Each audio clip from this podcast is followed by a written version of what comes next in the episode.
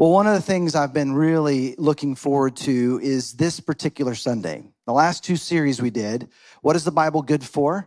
And Angels and Demons, Do you believe in the supernatural? has kicked up a lot of questions. And you should know here at Gateway, we're okay with doubts. We're okay with questions. In fact, I want to encourage you to lean into those doubts. See, I grew up in a context where doubts were not allowed. Uh, questions were not being answered. You know, you just got to believe. And if you don't, too bad. And that was really hard for me. And so I want you to know whatever your doubts or your questions might be, lean into them. Allow your doubt to be what fuels you to get to know God better. Because I guarantee that He wants you to experience the fullness of a relationship with Him. He wants you to become who He's created you to be, and there shouldn't be any question or doubt that gets in the way of that. So, to help us with that, all these great questions have come in, uh, along with some interesting ones.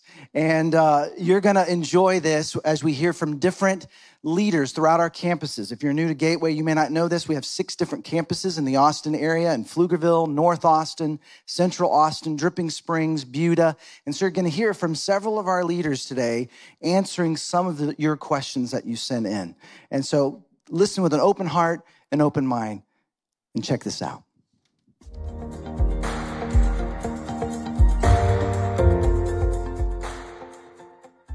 How can we trust that this, the Bible, is what God wants for our lives? Well, I've been given two minutes to answer that question. That's such a big question. And so I don't think I could do it any justice. And so instead, I'm going to point you to the series we just wrapped up uh, called What is the Bible Good For? A lot of great information in that. So I encourage you to go back and watch that. But instead of trying to answer through historical facts and data, what I want to do is speak to the heart. You know, this book is, it wasn't uh, written by Greek philosophers. It's not a Western book. It's an Eastern book. And the geography of thought and the thought pattern is all Hebrew. And the Hebrew didn't write to the eye. They wrote to the ear. And that's the, the difference between Western thought and Eastern thought. You see, in the West, we want to prove through what we can see or even disprove through what we can't see instead of listening to what God may have for us. I think about King Solomon. King Solomon asked for wisdom from God, but it's, it's actually way better than that. That word wisdom is, is not the actual word. What he asked for was a lev shema. Lev meaning our entireness, our muchness, our, our allness. And shema meaning to hear, to hear the heart of God. And that's the distinction. And I think that's how we have to engage scripture with the lev shema. I think about people in Iran and India and in China and in underground churches right now, persecuted for their faith. They can't even have a Bible in the open, let alone all together for risk of their safety. So they maybe have pages of scripture or maybe a page of scripture. And I doubt they sit around the circle and go, well, hey, why don't we have this book or that book? Or why don't we have the gospel of Thomas or even the secret life of Thomas? You see, they're not worried about what they don't have. They're worried about what's right in front of them. And they're not engaging it through the eye only. They're engaging it through the ear and letting that transform their heart, letting God transform their heart. So I think the same has to be true for us. We have to stop trying to prove and disprove by what we see or what we can't see. And instead, we have to turn the ears of our heart towards God and be transformed through that. And so maybe stop worrying about what's not in front of you and start worrying about what is in front of you. And those are my thoughts. What about the Gospel of Thomas and books in the Catholic Bible and other missing Gospels? Well, in reality, the New Testament was written by eyewitnesses or for eyewitnesses during the lifetimes of those who were actually traveling and those who had actually seen Jesus alive from the dead. And it began to be passed from church to church, from city to city. And eventually, as years went by, the pastors and leaders affirmed that these were from the eyewitnesses. These can be trusted as what is true about Jesus. About 100 to 200 years later, a, a, a, Gnosticism began to develop, a different way of viewing Jesus. And those folks began to write their gospels, their stories, which were not based on eyewitness accounts, even if they attributed it to someone who was actually with Jesus.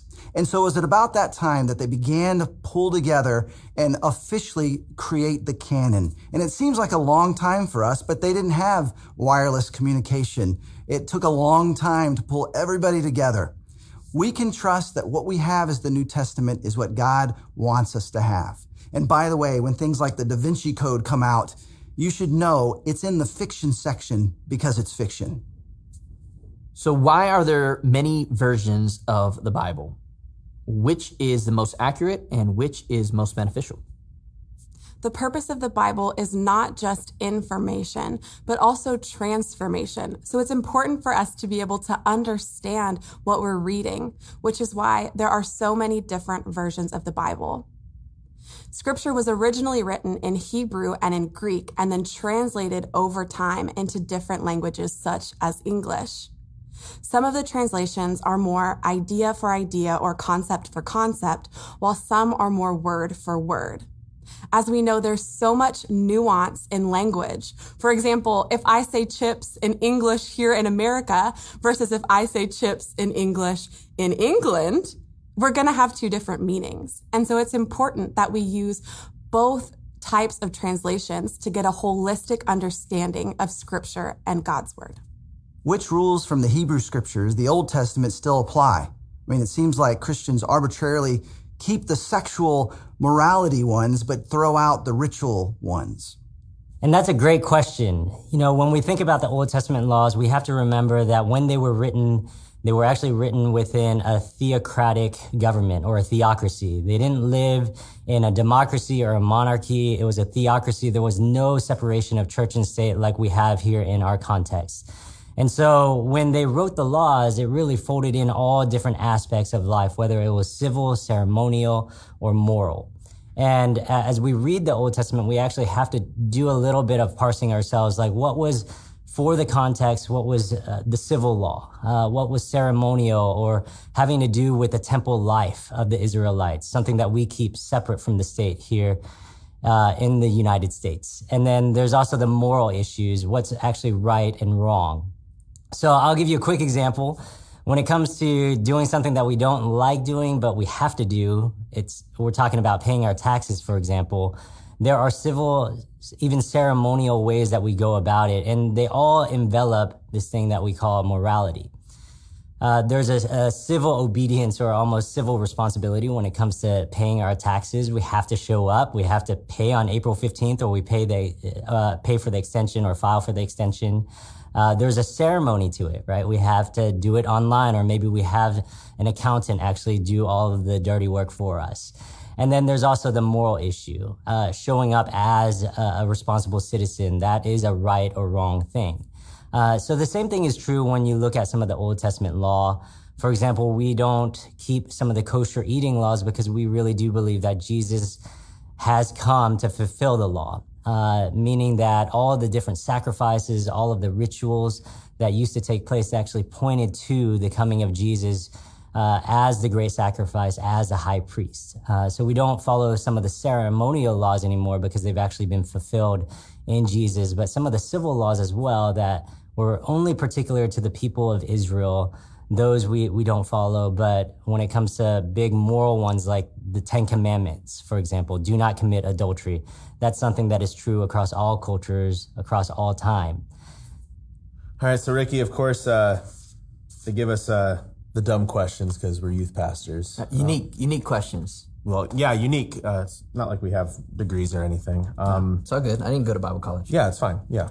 Not in crippling debt for any reason. For sure. So, so for the first question, actually came in in crayon. Uh, it's uh, could Jesus fly? I guess if he wanted to, if he really had to be somewhere quick, I, yeah. I don't see why not. But but there's that one time he forgot his cape. Yeah. And so he just ascended into heaven. And he's going to come back and get it, right? Yeah, that's why he's coming back. That's okay. Gotcha. Gotcha. I missed that part. How can we believe the Bible when it seems to contradict with science? Like Genesis says, the earth and all species of life were created in seven days, yet we know the earth existed billions of years before human life. You know, oftentimes apparent discrepancies between science and the Bible can find resolve if we don't just quickly come to judgment and throw the Bible out, but we study and try to understand. So, for instance, yes, there are Christians who believe that the days of creation in Genesis are literal 24 hours. Um, and they have their reasons for that. But there are also many Bible believing Christians who believe the days were actually long periods of time, even millions of years. And I believe there's room in the Bible to interpret it that way. And I'll explain why. Really, three reasons. The first is you have to remember Genesis is being written by Moses. So apparently God gave Moses a vision of creation since Moses wasn't there. And so it could be that the, the days where, where Moses is saying, and then there was evening and morning the first day, evening and morning the second day, are actual days of Moses receiving revelation. So in that first evening and morning, he receives revelation of watching God create the universe and space time. The second evening morning, he watches the formation of, of the earth and the waters on the earth, etc. Now, the second reason is because the word, the Hebrew word for day is yom, and it's used flexibly, just like we use day. So we use day to mean a literal 24 hour period, but we also say things like in the day of Jesus or in the day of the dinosaurs. And that, of course, represents long periods of time. Well, actually, in Genesis chapter 2, so right after Genesis 1, the word yom is used to mean a long period of time. It says, in the day or yom, God created the heavens and earth. So the whole of creation. And so yom right there in the Bible is used to mean a long period of time. The other thing we remember is that in 1 Peter 3, it says that to the Lord, a day is like a thousand years and a thousand years is like a day. So God's time works differently than, than our time. The, the third reason, though, is because there's this cadence of then there was evening and morning the first day, evening and morning the second day. But when it comes to the seventh day, it doesn't say there was evening and morning the seventh day. And we find out that God rested on the seventh day. And we can see from other places in scripture, like uh, Psalm 95 and Hebrews 4, that God is still in that day of rest and that we can enter that day of rest. So the seventh day apparently hasn't stopped yet. So it's clearly longer than just a short period of time. But here's the main point is that as Christians, we can hold to the things that we confidently know. You can confidently know that Jesus was foretold, his coming was foretold by God so we could know. His life, his death, and resurrection, incredible evidence. So we can trust what we know about Jesus and, and what Jesus said. We can hold tightly to those. And then there are other secondary or tertiary matters of scripture that Bible believing Christians might differ and argue over, but we can wrestle with them without dividing over them. You said the Bible is one consistent story, but it seems like the Old Testament God is a God of wrath, or the New Testament God is a God of love. How do you reconcile this blatant difference? Uh, I'm going to answer this question in three short parts. First, it's really important how we take in scripture. There's multiple ways we take in scripture. Many of us, we really only hear it on a weekend or we listen to a podcast or somebody else's opinion of scripture. It's really important that you and I take the time to read scripture so that we're not assuming what other people are saying and how they interpret scripture is true but that we take ownership of reading scripture. So that's one just to be aware of. Number two, there really is a consistent story of God throughout scripture. Uh, and there are two major themes that we see a God of love and a God of justice in the Old Testament and the New Testament. Hebrews 13 tells us that Jesus, who is God, is the same yesterday, today, and forever. So we have to take that at face value that where are the pieces of God's love throughout all of scripture and the pieces of God's justice? And really in the Old Testament, we know this when you go to Deuteronomy chapter 6. The first law is to love the Lord your God with all of your heart, all your mind, all your soul. So the challenge isn't just obeying God in the Old Testament. It truly is loving God. And then the New Testament, we see him sending his son Jesus out of this overwhelming love to die for you and I. And then throughout scripture, you hear about justice, that God really does care about what is right and what is wrong. Here's a practical application, the third part. Libby and I are married. We've been married for 22 years. We have five kids. And the age difference between our oldest and our youngest is 15 years. Our oldest kids inevitably tell us, you're so much easier on the younger kids. You were hard on us. You made it very difficult for us. And then our younger kids say, the older kids have all these crazy memories and all these vacations and all these cool things you did. And the truth is, it's the same home, same culture, same values, same consistency, just different contexts in which they see us as parents. We were younger, had one or two kids. We could afford the big vacation. Now we have five kids. We get more creative with vacations. And then we've learned how to better lead our kids. And so it isn't that we don't love them or we're harder on one or the other. It's how each of them interpret how we love them and how we bring justice. It's the same way when we go to scripture. All of us bring us to scripture. But I want to remind you that God is the same yesterday, today, and forever. A God of love and a God of justice. If the forces of darkness know they will lose, then what is evil's end game? So we see over and over uh, demons in the New Testament interact with Jesus and they say things like, Have you come to judge us before our time? Have you come to torture us before our time? Right? So they know things are not going to end well. But their mission is to prolong what scripture calls the day of the Lord, right? This moment where Jesus will return and will make everything in creation right again. In other places in the Bible, it's called the time of the Gentiles. In essence, evil wants to drag as many people as possible, as far away from God as they can. That's why Jesus activated his disciples and thus activates us as his followers today to reverse this cause life by life.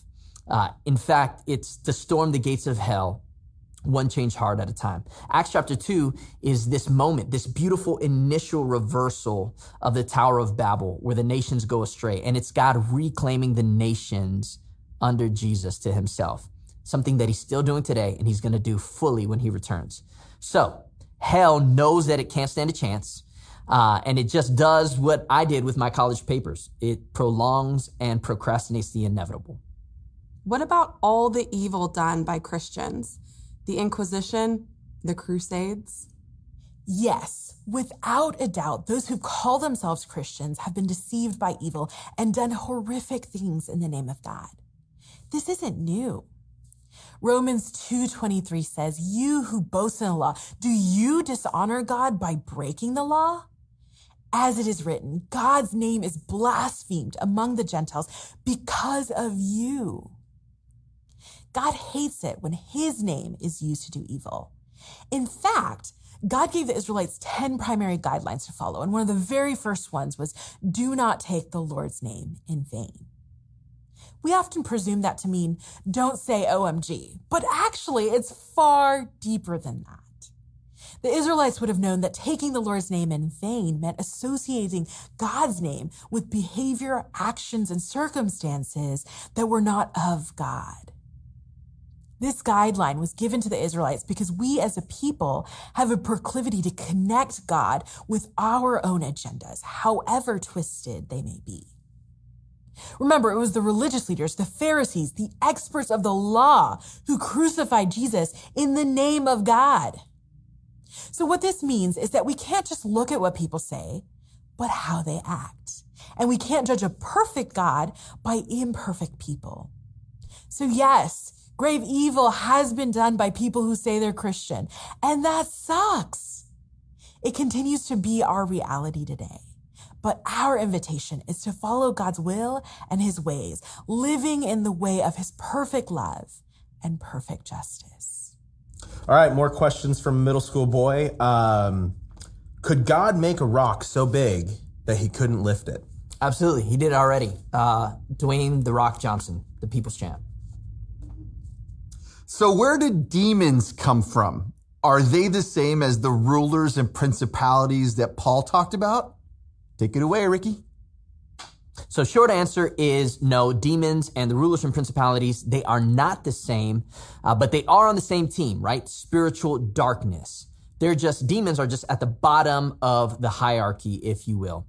Uh, one view, in fact, in Hebrew tradition is that the demons that we see in the New Testament, the ones that use people as sock puppets and possessions, are actually the disembodied spirits of the Nephilim, these figures that we see in Genesis chapter 6, right before the flood event. If you want some more information on that, I would highly recommend reading Dr. Michael Heiser's book, unseen realm. Now, the rulers and principalities that we see were uh, at uh, at first they were good spiritual forces that God assigns after the Tower of Babel to rule the nations. But everything goes wrong. They begin accepting human worship. Uh, they begin leading mankind astray, accepting human sacrifice, and everything spirals out of control. It's why God pronounces judgment on these figures uh, in places in the Old Testament, such as Psalm 82. Um, and we see this held worldview of cosmic geography, if you will, right? Rulers and principalities over regions and nations all throughout the Old Testament, whether it's foreign gods, whether it's the figure in Daniel that we see, that Prince of Persia figure, or Paul when he visits uh, Mars Hill and he's talking to the philosophers and he says, Hey, I see that you have all these statues of these gods. Let me tell you about this unknown God that you have a statue for. So, long answer short, demons, principalities, same team, bad guys, just different rank. And what if you know someone who is demon possessed? Don't date them. No, seriously, I would be very cautious to declare that you know someone has a demon or is demon possessed. First of all, we can't know. And, and second of all, um, we have a, a wrong characterization of demon possession. That actually is not biblical. The Bible never uses the word demon possession. It uses the word demonized, which is more a picture of being spiritually oppressed or, or tormented. And here's what we have to realize that the demonic are like rats that feed on spiritual garbage. So uh, if you have spiritual and emotional garbage in your life, like like shame or pride or bitterness or hatred or resentment or unforgiveness or self hatred, those kinds of things are like the garbage they feed on. So get rid of the garbage and you get rid of the rats. Keep the garbage and they have a reason to stick around and feed and grow stronger and just make your problems worse. But the demonic are not really the source of your problems. The spiritual garbage is. So if you suspect that someone is, is struggling in this way and being oppressed or tormented in some way, first thing to do is help them know they have faith in Jesus. Because when we have faith in Jesus, we have a, a power source and authority, as we're, we'll talk about, uh, to overcome that. So that's first. And then the second thing, help them get rid of the spiritual garbage. Help them know what God says is true, to clean up all shame, to make amends with people, to, to get, to get right, um, because that, that takes away that stronghold. Um, it says in scripture, resist the devil and he will flee from you. So you can resist. In Christ, you can resist. We see Jesus doing this by standing on what's true and resisting the lie. So in Matthew 4, Jesus is tempted by Satan. And every time Satan accuses him and, and lies to him. But interestingly, Satan even quotes scripture, but just twists it to make it into a lie, uh, to try to tempt Jesus. Every time, what Jesus does is he stands on what God says is true in the Bible. He quotes the Bible. And Satan keeps coming at different angles, but after three times, Jesus resists him with the truth and he, he goes. You can do the same and you can help others do the same. And then the third thing is help people know the authority they have if they have accepted Jesus into their life, if they've accepted God's forgiveness through what Christ did. You know, Jesus said, I've given you, his followers, all authority to overcome all the power of the evil one. And so if someone feels like they are being tormented or oppressed, sometimes maybe it's with suicidal thoughts or very damaging, discouraging, or self-defeating thoughts, they can, they can just take authority and say, no, I am a child of God. I belong to God. And in Jesus' name and by his authority, leave. You have no right here. And just stand in that and keep in that, and you'll find they start to leave you alone. So the long-term solution is learning truth, like Jesus said, to, to live by his truth and it'll set you free. In the short term, many times prayer can really help. And that's where I would encourage people to go see our prayer team as well, as that can help release and give you freedom. Uh, okay, so this one came in from a sixth grade boy. Um, if uh, both football teams are praying to win, how does God determine who's going to win? Ricky, that's that's all you, man. Easy. Uh, it's in uh, Third Corinthians. Uh, he actually flips a coin, just like you and I do. except if it's uh, UT. Uh, he's never in favor for that one. So Obviously. yeah. Why is the God of the Bible a man? Why a patriarchal God revealed in a patriarchal society? So, hey guys, one of the questions that, that you sent in is why is God referred to as a man in the Bible? It's a great question. First and foremost, God is not a man, uh, God is not a woman, but the question comes from a really great place because throughout scripture, we do notice that God is referred to as him or his or he or father as opposed to mother. And so you can see where there's some tension that I think we get from that. It's important just to remember that the time that the Bible was written, the societies that the Bible was written in and to and, and from were very patriarchal. Now, this is in a broken world where sin has led to a place where, where societies are so patriarchal, but that is the reality of the times when the Bible was written. Most importantly, it's important to remember that Jesus comes along and the best representation of God that we have is Jesus, right? God in human form. And he comes along and immediately starts to do things that shake up the culture at large immediately, crossing all kinds of these boundaries that had been put in place. Like he would have women following him as his disciples, right? You think of Mary and, and Mary Magdalene, you think of Joanna, you think of uh, others who were really students of Jesus, which was unheard of in the day. You think of the way that he crosses um, crosses a cultural line just to go and sit with a Samaritan woman, a woman of very questionable reputation. And much to his disciples' surprise, he goes to meet with her. And ultimately, you think of the empty tomb, which it was the women who first found the tomb empty. So really, the women first come to find a resurrected Jesus, and that is all by God's choice. That's really important. Because again, God is not a man. God is not a woman. In fact, I bring us to Genesis chapter 1, verse 26, where we read this. Actually, sorry, verse 27. So God created man in his own image, and in the image of God, he created him. Male and female, he created them. But it's important to remember we're reading English language here, translated from Hebrew writings, where it really says that so God created Adam. And the word translates not man like me, like a man sitting here in front of you, but as mankind or humankind. So he created humankind in his own image. And then we read male and female, he created them.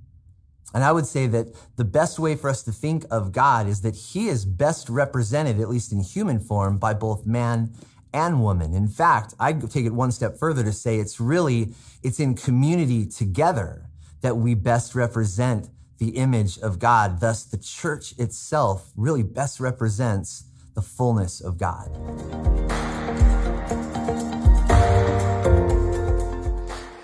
There were many other questions we didn't get to, and if you sent them a question that was not answered, we're going to be sending you an email with an answer. But there was one question we wanted to, I wanted to answer in person.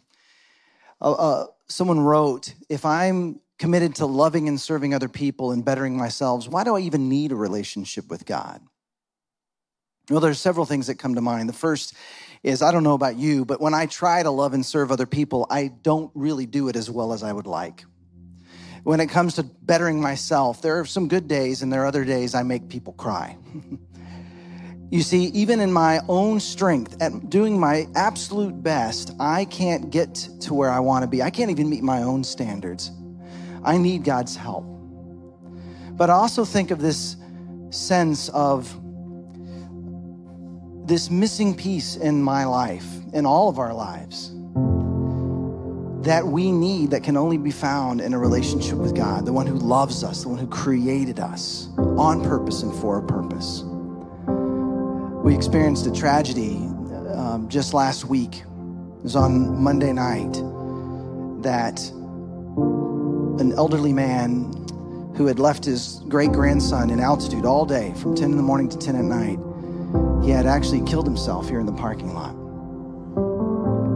And they reached out to us as soon as they could. And Sulinda and Ricky and Mike and Tara and John Lee were all a part of serving the staff. Now, when you think of the altitude, their staff are like 16, 17 years old. Some of them witnessed this, some of them knew this little boy. And what Ricky mentioned to me after having several conversations with some of the staff that were grieving and struggling was you know, if you don't grow up in this context, no one is telling you how loved you are. No one is communicating that you're here for a reason. And we take that for granted, many of us. And so I just want to say out loud God loves you. He wants you to experience the fullness of life that can only be experienced in the context of a relationship with Him. And all that that darkness that we experience and feel he can he can be the one that clears that out with light. See he's the only one that's come for us. That's what christmas is about. We're celebrating that god came for us. No one else is coming he came for you and me he lived a perfect life and he willingly gave his life dying on the cross and rose from the dead, and he's still alive. Jesus is still alive. And you can know that sense of his presence and his peace when you say, God, forgive me. I want you to lead me. if you've never made that decision, I just want to encourage you to do that, even now in your own heart. And if you had made that decision, Maybe you've wandered away. Maybe you've just gotten so busy doing good things. It's soccer season, new business. But I want to encourage you to make following Him a priority. Take your questions, your doubts, your struggles, and lean into your faith and lean into this community. Let us help you grow to become who God wants you to be. And you know what? We need your help because there are others that need you to help them grow to become who God's created you to be.